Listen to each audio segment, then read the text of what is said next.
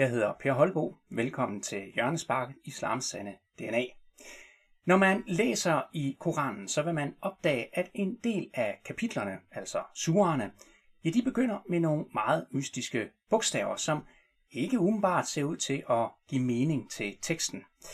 Hvis du læser en oversættelse, ja, så fremstår de her mystiske bogstaver gerne i translitteration. Det vil sige, det er sådan en øh, fremstilling af øh, udtalen på de her bogstaver øh, på, i bogstaver, som vi kender. For eksempel så begynder en del øh, sura med de tre bogstaver, der svarer mest til A, L og M, og de skrives så alif, lam, mim. Men øh, hvad betyder de her bogstaver? Ja, hvis du spørger en imam, så vil han enten svare, at det er der ikke nogen, der ved, eller også så vil han komme med op til 14 forskellige forklaringer, som han har læst om hos nogle af de tidlige såkaldte lærte. Og så vil han formentlig til sidst tilføje, hvor hellig Allah var alamu, altså Allah ved bedst. Men øh, skal vi lade os nøje med det? Ah, det synes jeg måske ikke, vi skal. Ifølge en teori af forskeren øh, Christoph Luxenberg, så kan dele af Koranen oprindeligt stamme fra alterbøger, som blev brugt i den kristne kirke førhen. Han tager udgangspunkt i det syriske officium, der blev brugt af den antiokiske kirke i Syrien. Og de her alterbøger, dem kender vi i hvert fald sådan den generelle øh, betragtning af, hvad en alterbog er. Det kender vi jo godt fra gudstjenester i folkekirken. Heri så er der nogle bestemte sætninger, der skal siges, og der er nogle bestemte passager fra Bibelen, der skal læses op. Det er det, man kalder for liturgien, og den er altså beskrevet i alterbøgerne. For eksempel så begynder en gudstjeneste i folkekirken officielt, når de her ni bedeslag, de har lyttet fra kirkeklokkerne. Så er der et præludium, en øh, korsang eller en bibelsk salme, mens præsten går op foran alderet. Så bedes øh, indgangsbønden, og her er der altså givet øh, to muligheder, hvoraf den korteste, den lyder, ja, og her kan jeg næsten ikke lade være med at bemærke, hvordan kordegne øh, til sydenlandet bliver sendt på kursus for at tale underligt. Men øh, lad os prøve at læse det op. Lad os alle bede. Herre, jeg er kommet ind i dit hus for at høre, hvad du vil tale til mig.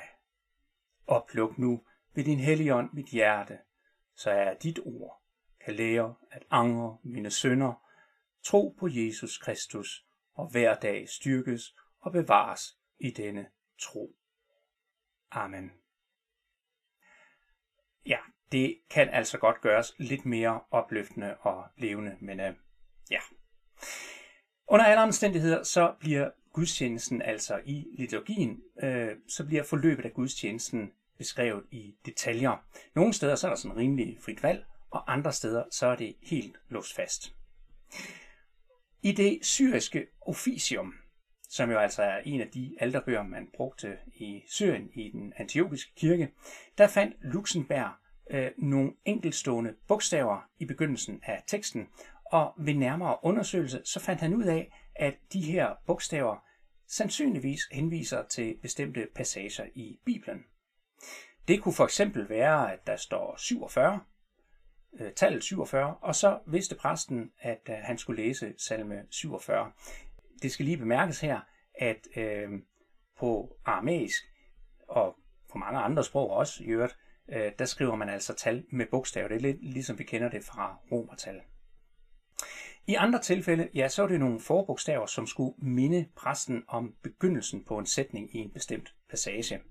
Igen øh, skal jeg bemærke noget her, nemlig at den opdeling af Bibelens bøger, som vi kender i øh, kapitler og, og vers, det er altså en, øh, en, en nyere foretagelse. Den er opstået i middelalderen. Øh, førhen så havde man ikke øh, den her opdeling, og så måtte man altså øh, komme med henvisninger på en, en anden måde. Luxembergs teori den er så, at i hvert fald dele af Koranen oprindeligt har været kristne kirkers alterbøger. Hvor meget af det, der stadig er intakt, som det var i den oprindelige form i de her alterbøger, ja, det er jo altså forløbig et ubesvaret spørgsmål. Der er nok en del, der skal øh, sorteres ud. En anden ting, som er ret interessant, det er, at Koranen indeholder en masse ord, som slet ikke har noget at gøre i en bog på arabisk. Der er rigtig mange låneord, og det er endda et øh, faktum, som selv de mest hardcore muslimske øh, såkaldte lærte, øh, de ganske udmærket er klar over. Når det så er interessant, så er det blandt andet fordi Luxemburg har identificeret en overraskende detalje ved bogstaverne alif, lam, mim. De tre bogstaver, de dukker jo altså op i øh, før teksten i, i en del af øh, Koranens sura. Og de her tre bogstaver, de kan meget vel være en forkortelse af det aramæiske Emar li Rabba. Det betyder noget i retning af Herren talte til mig. Og det er jo en øh, måde at sige tingene på, som vi også finder i øh, det gamle testamentes profetiske bøger. Men øh, Herren talte til mig, Emma le Rabba, det er altså på aramæisk, ikke på arabisk. Du kan læse mere om Luxemburgs fund på sharia.dk, der er et link i beskrivelsen. Hvad kan vi konkludere med alt det her? Ja, under alle omstændigheder, så kan vi i hvert fald konkludere, at de såkaldte lærte inden for islam og deres lidt opgivende tilgang, øh, den synes altså ikke at være helt tilfredsstillende. Men selvfølgelig, når der nu findes teorier, som øh, i hvert fald får tingene til at falde på plads, men som samtidig er foruroligende for troen på Koranens troværdighed og ufejlbarlighed, ja, så er det da noget nemmere at sige, hvis man vil at mærke øver sig på det. Wahili Allah wa alamu. Allah ved bedst. Velkommen til islam.